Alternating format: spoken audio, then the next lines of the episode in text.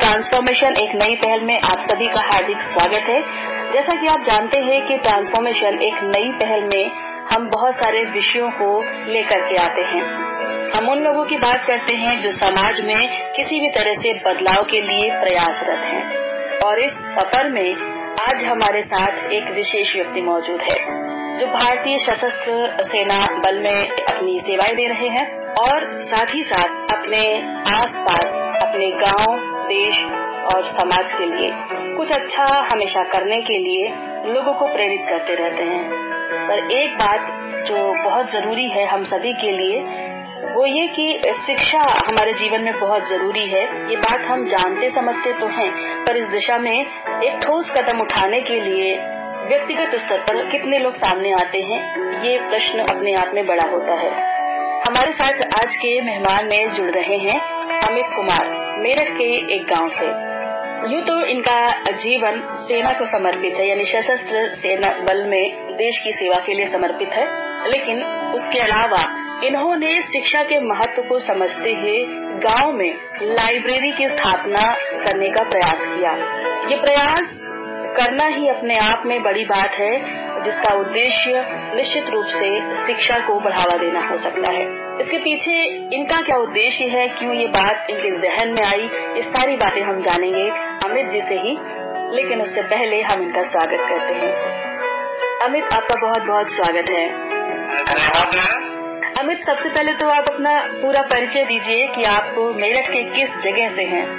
मेरा नाम अमित कुमार है और मेरठ डिस्ट्रिक्ट में एक गाँव से रहने वाला हूँ। हस्तापुर के पास ही पड़ता है, हस्तापुर ऑपरेशन हुआ महाभारत का भी, बिल्कुल उसके जो है हस्तापुर का जिसमें बार बार होता है, तो ये उसी के पास में से निकल रहा हूँ। सबसे पहले ये बताइए कि आप चूंकि सशस्त्र सेना बल में हैं, तो कितने वर्षों से आप इस सेवा में जो है जुड़े हुए हैं? मैं 15 साल से इस सेवा में जुड़ा हुआ हूँ। 15 साल से जुड़े हुए हैं। और ये पिंक लाइब्रेरी का जो कॉन्सेप्ट है आपका, बड़ा खूबसूरत था, जो किताबों से लोगों को जोड़ता है। और गांव में इस कॉन्सेप्ट को लाने का जो ख्याल आपके मन में आया, ये कब और कैसे आया अमित? मैं कोविड के टाइम में, जब पहला वाला लॉकडाउन हुआ था, तो उस टाइम मैं घर पे आया हुआ था और मोदी जी ने लॉकडाउन का अनाउंसमेंट कर दिया था। उस टाइम में मुझे काफी समय बाद जो है गाँव में एक लंबा समय व्यतीत करने का मौका मिला। लगभग 2.5 महीने के आसपास में गाँव में रहा। तो उस टाइम में जो है ऐसे ही खड़े हुए थे हम लोग, कुछ लोग साथ में जो गाँव के मोहल्ले के बच्चे थे, वो बोले कि यार अब तो सब बच्चे जो है ज्यादातर जो है अपने कोचिंग वोचिंग सब उनकी बंद हो गई है, बच्चे गांव में शिफ्ट हो गए हैं। जो दिल्ली या मेरठ या आस पास में कोचिंग करते थे, वो लोग सभी लोग जो है गाँव में शिफ्ट हो गए थे, जिस वजह से वो बोले कि यार गाँव के बच्चों के लिए कुछ किया जाए। तो मेरे दिमाग में जो आइडिया आया कि ऐसा करते हैं कि गांव के बच्चों से शुरुआत करते हैं कुछ अच्छे काम की, इनके लिए पिंक लाइब्रेरी की स्थापना करते हैं। तो सभी लोग बच्चों ने जो है उसका स्वागत किया और गांव के सारे युवा जो है वो मेरे साथ में और हमारी टीम के साथ में जुड़ गए। मैम, ये जो है मेरा इनिशिएटिव नहीं है केवल, ये पूरे गाँव के युवाओं का इनिशिएटिव है। इसमें जो है बच्चे जो है हमारे गाँव से आर्मी वाले बच्चे हैं, एयरफोर्स वाले बच्चे हैं, नेवी वाले बच्चे हैं, RPF, Delhi police, UP police, teacher हैं, मतलब देश के हर विभाग से हैं, कैब ऑफिस से हैं बच्चे, सुप्रीम कोर्ट से हैं पुलिस जी। तो ये मतलब पूरे गाँव का सहयोग है, ये मात्र मेरा अकेले का नहीं है। मगर कुल मिला के कह सकते हैं कि एक विचार आपने रखा और उस विचार पर सारे गांव के लोग, उन्होंने ये ठोस कदम लिया कि हाँ, ये गांव की जरूरत है और ये आने वाली पीढ़ी के लिए बेहतरीन साबित हो सकती है। हाँ, ये केवल हमारे गांव की ही जरूरत नहीं है, ये तो देश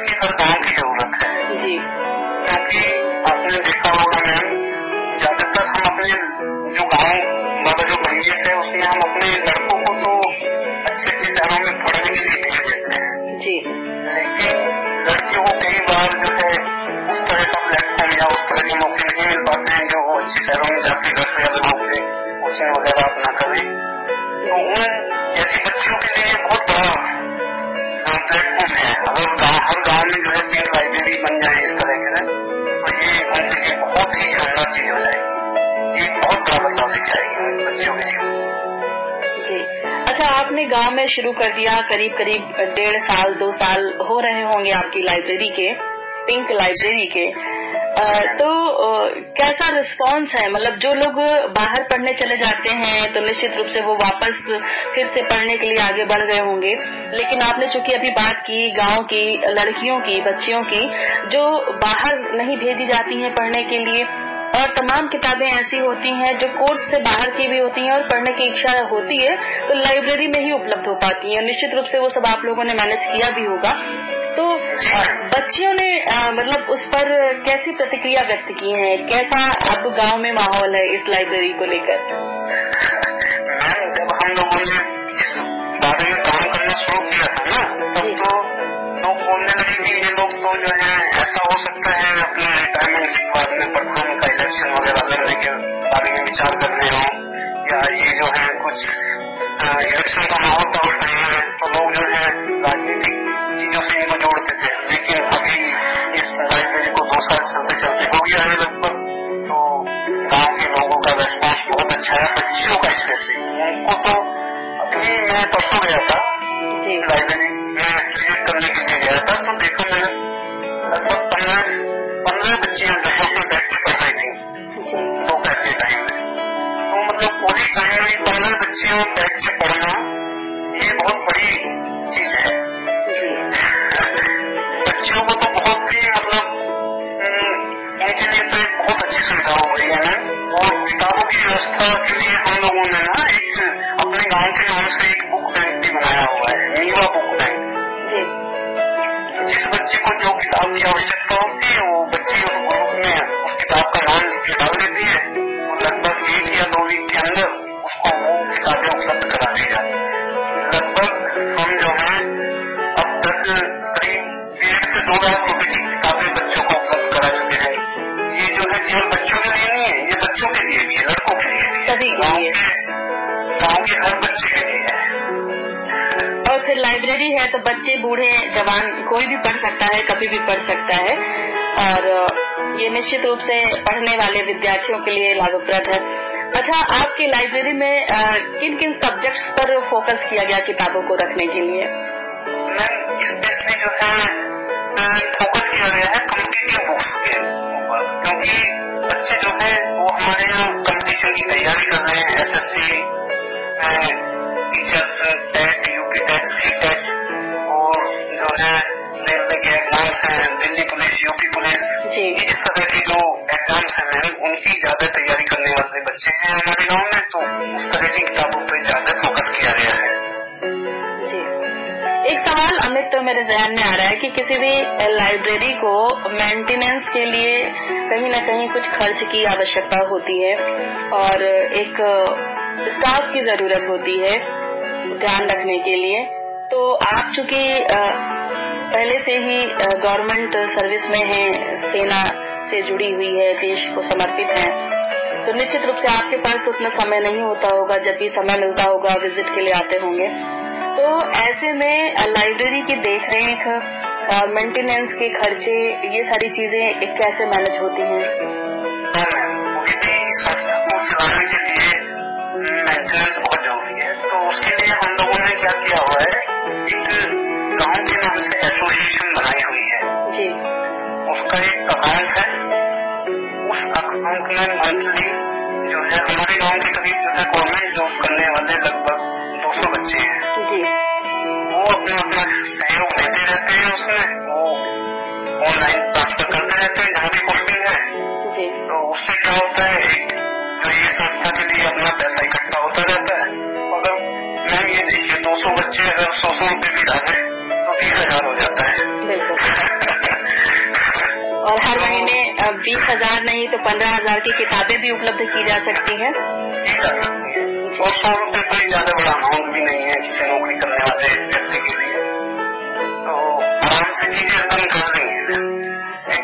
मैंने एक चीज ऑब्जर्व की है, अगर जब चीजें चलने लगती है ना, इनिशियल में ज्यादा दिक्कत आती है, फिर तो अपने हाथ चलने लगती है। इनिशियल में अगर हम लोग की ईमानदारी अगर बनी रहे ना, सबसे मेन चीज है ईमानदारी और पारदर्शिता। हम लोगों ने उसका अपने किसी पर्सनल अकाउंट में ना लेके उसका एक एसोसिएशन बना के गाँव के नाम पे, और जो ऐसा उसमें होता है वो केवल हम अपने गाँव के लिए खर्च करते हैं एजुकेशन के लिए, उसी बैंक के लिए और बैंक के लिए कहीं नहीं करते हैं। बहुत खूबसूरत प्रयास है। Radio junction, no more tension. Radio junction, no more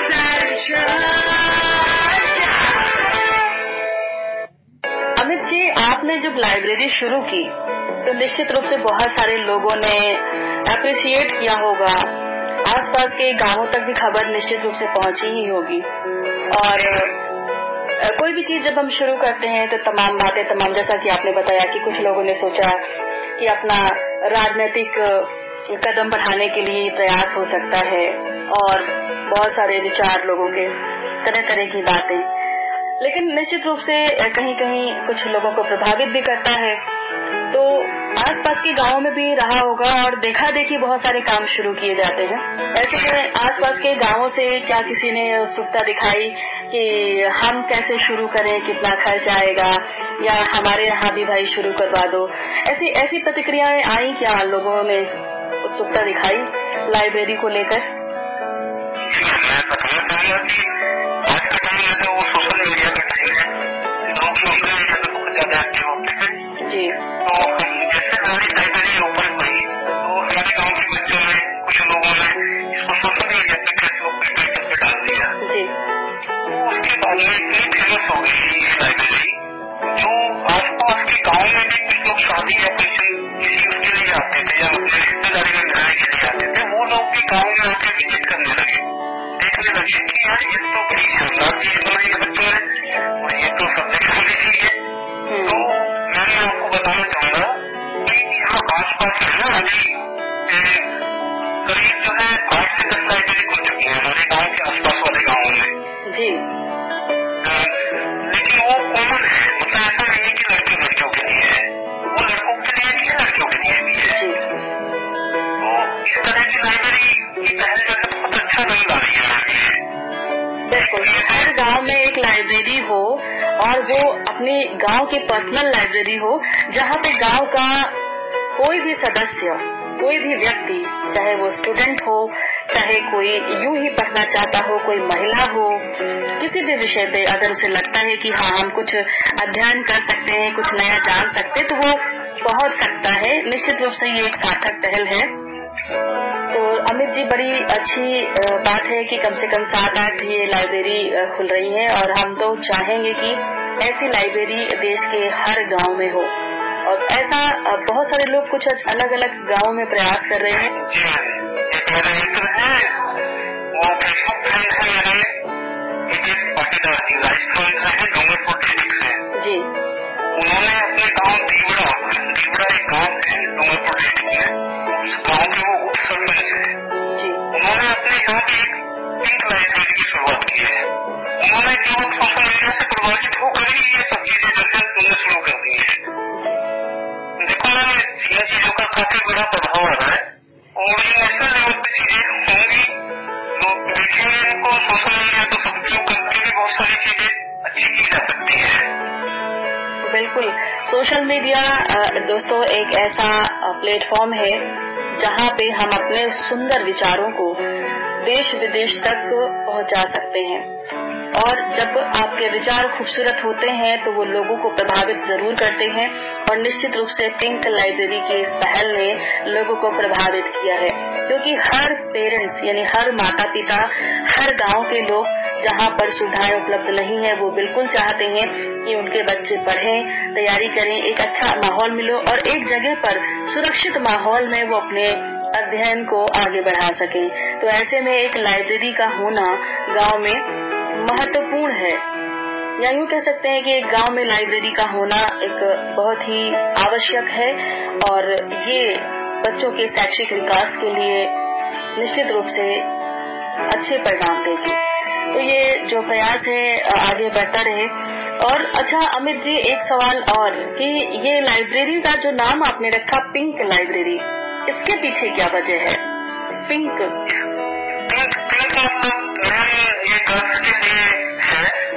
जी मैं बताना चाहूंगा कि हमारे यहाँ ना एक लाइब्रेरी और भी है, वो बॉयज है वो गर्ल्स की कॉमन है। तो हम लोगों ने सोचा कि अपने बेटियों के लिए ही एक स्पेशल लाइब्रेरी बनाते हैं, जिसको हमने लाइब्रेरी नंबर 2 पिंक लाइब्रेरी का नाम दिया। जी तो पिंक का मतलब यहाँ गर्ल्स से है, गर्ल्स से है सांकेतिक। मुझे लगा था कुछ ऐसा कि क्योंकि पिंक कलर खास तौर पर फेमिनाइन कलर के रूप में देखा जाता है, तो इसीलिए मैंने सवाल पूछा। कुल मिला के ये कहें कि ये पिंक लाइब्रेरी अपने आप को परिभाषित करती है कि यहाँ पर लड़कियां, बेटियां, बच्चियां, महिलाएं स्वतंत्र रूप से बिना किसी संकोच के सहज होकर अपना अध्ययन यहाँ पे कर सकती हैं। तो बहुत अच्छा लगा अमित आपसे ये जुड़कर लाइब्रेरी के बारे में जानकर, और हम आपसे ये जानना चाहेंगे कि अगर कोई और लाइब्रेरी खोलना चाहता है गांव में तो इस बारे में कैसे शुरुआत कर सकता है, कुछ आइडिया दीजिए क्योंकि आप लोगों ने इस पर काफी काम कर लिया है। सही बात है। मैं तो ये बताना चाहूंगा मैं कोई भी व्यक्ति अगर अपने यहाँ लाइब्रेरी खोलना चाहता है तो वो खोल सकता है। उसके लिए उसको हमारे वाले पैटर्न पे ही काम करके चलेगा तो वो ज्यादा अच्छा रहेगा उनके लिए।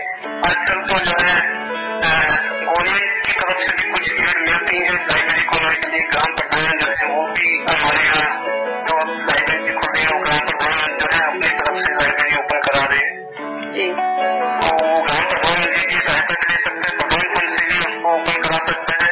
किसी और प्रत्येक के लिए रहते हैं कि उनकी तरफ से कोई फैल लेके उसको ओपन करा सकते हैं। आप हमारी तरह जो है गाँव के जो कुछ युवा है, नौकरी पैसे वाले, नौकरी पैसे करने वाले लोग हैं, उनको आपस में टीम बनाकर आपस में कंट्रीब्यूट करके वो भी जो है ये चीजें की जा सकती है। बस ध्यान रहे कि पारदर्शिता और ईमानदारी से ये काम किया जाए। ये बहुत महत्वपूर्ण बात है कि कोई भी काम को सफल करना है, आगे ले जाना है लंबे समय तक, तो उसके लिए जरूरी है कि पारदर्शिता हो, ईमानदारी हो, और सबसे बड़ी बात कि आपस में सहयोग के साथ साथ विश्वास हो, क्योंकि बिना विश्वास के कोई भी सफर आसान नहीं होता। तमाम चुनौतियां झेलनी पड़ती हैं, लेकिन अगर हमारी एकता आपस में है, हमारा समन्वय है, तो कोई भी काम हम आसान कर सकते हैं। दोस्तों, पिंक लाइब्रेरी के बारे में आपने अमित जी से सुना, जो कि देश की सेवा को समर्पित है, लेकिन अपने गांव में कोविड के समय में इन्होंने समय बिताया और इन्होंने महसूस किया गांव की जरूरत को, और इन्होंने महसूस करते हुए उस पर काम करने के लिए प्रयास किया। प्रयास सफल हुआ और सफल प्रयास को देखकर आसपास के गांव और दूर दराज के तमाम गांवों ने प्रेरणा ली और उन्होंने भी शुरुआत कर दी कॉमन लाइब्रेरी की या पिंक लाइब्रेरी की। कुल मिला के लाइब्रेरी की शुरुआत गांवों में हो रही है, ये अपने आप में एक मिसाल की बात है। देखने में ये प्रयास छोटे हो सकते हैं, लेकिन कोई भी प्रयास छोटा नहीं होता है। बूंद बूंद से सागर भरता है, ये हम सुनते आए हैं, लेकिन पिंक लाइब्रेरी में लोगों के 100-100 रुपए, 200-200 रुपए के सहयोग से अगर एक अच्छी शुरुआत हो सकती है तो शायद इसे ही कहते हैं बूंद बूंद से सागर भरना, क्योंकि ये 100-200 रुपए के सहयोग से जो राशि जमा होती है, उस राशि की सहायता से चलने वाले पुस्तकालय में पढ़ाई करके जो बच्चे सेलेक्ट होके जाएंगे वो कितना कमाएंगे और अपने आप को गौरवान्वित महसूस करने के साथ साथ अपने गांव को कौन सा गौरव प्रदान करेंगे, ये आकलन, ये गणित आप स्वयं लगा सकते हैं।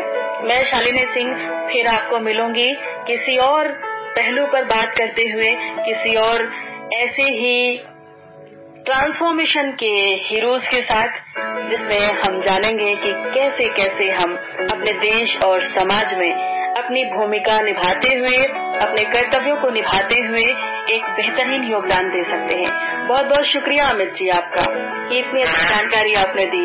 और चलते चलते आपकी तरफ से हम चाहेंगे कि आपका जो भी संदेश हमारे श्रोताओं को देना चाहते हैं वो जरूर दें। और हमारी टीम शालिनी मैम आपका धन्यवाद प्रकट करना चाहते हैं और प्रकट करना चाहते हैं।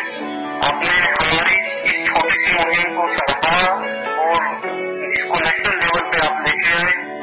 ये एक छोटा छोटा बदलाव जो है देश में अगर हो जाए तो बहुत बड़ा बदलाव लेकर आएगा। मैम ये बच्चियां जो है जब ये पढ़ लिख कर लाइब्रेरी में बैठकर अपना स्टडी करके नौकरियां पाएंगे तो इससे केवल वो केवल नौकरियां ही नहीं वो दहेज प्रथा को भी खत्म करेंगे, क्योंकि जो कामयाब लड़कियां होती है वो दो घरों का बना करती है, जो अपने माता पिता के घर का और एक जिस घर की शादी होती है उस वाले घर में भी काफी तरक्की लेके आती है और इसके साथ साथ समाज में भी। और लोग जो है मैम शादी करने के लिए उनको लड़की वाले को लड़का खुद नहीं जरूरी लड़की वाले घर पे आते कि आप हमारी आप हमारे लड़के से अपनी बेटी का रिश्ता कर दीजिए, शादी हम आपके यहाँ संबंध जोड़ना चाहते हैं। तो ये बहुत बड़ा बदलाव लेके आएंगे पिंक लाइब्रेरी वाले। अमित, आपका हर प्रयास सराहनीय है, आपकी सोच बड़ी सराहनीय है। निश्चित रूप से आप देश को समर्पित हैं, देश की सशस्त्र सेना में चूंकि काम कर रहे हैं तो आपकी जिंदगी में देश प्रायोरिटी में रहता है, देश पर ध्यान देते हैं। इस मामले में तो हम आपको सैल्यूट करते ही करते हैं, लेकिन उसके बाद भी समय निकलता है तो आप अपने गांव और अपने आसपास के लोगों के लिए अन्य तमाम विषयों पर रक्षा के बाद और तमाम जरूरतों पर भी आप लोग ख्याल रख रहे हैं, प्रयास कर रहे हैं। इसके लिए बहुत बहुत शुक्रिया और ये आपके प्रयास ऐसे ही आगे बढ़ते रहें, हमारी ढेर सारी शुभकामनाएं हैं।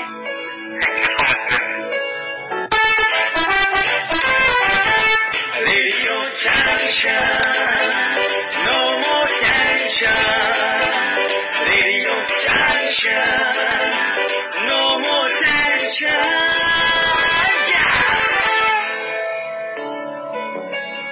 दोस्तों, अभी हम सुन रहे थे अमित कुमार को मेरठ से, जो कि पिंक लाइब्रेरी के प्रणेता कहे जा सकते हैं।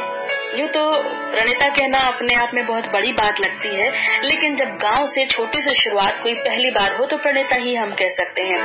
ऐसे तमाम प्रणेता होंगे जो अपने अपने गांव में कुछ नया कर रहे होंगे, कहीं न कहीं कुछ बदलाव की कोशिश कर रहे होंगे, क्योंकि वो जुड़े हैं अपनी जमीन से, जुड़े हैं अपनी मिट्टी से और महसूस करते हैं दुनिया के किसी भी कोने में अपनी मिट्टी की महक को और उसे अपने माथे पर तिलक की तरह संवार कर अपने आप को गौरवान्वित करते हैं, देश को गौरवान्वित करते हैं और अपने उस जगह को गौरवान्वित करते हैं।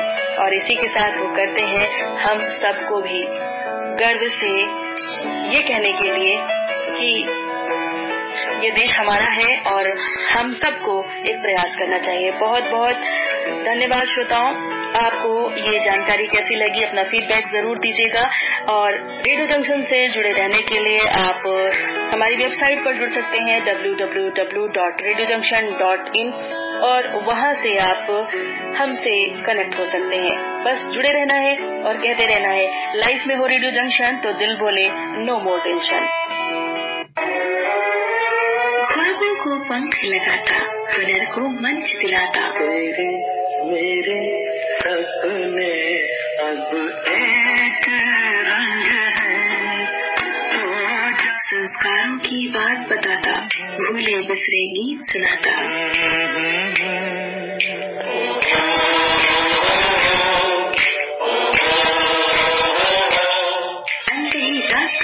सफर सबका प्यारा हम सफर जो दूर करे टेंशन सिर्फ रेडियो जंक्शन। जिंदगी एक सफर है सुहाना, यहाँ कल क्या हो किसने जाना।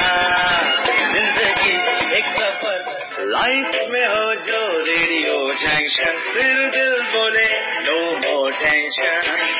Radio junction, no more tension. Radio junction.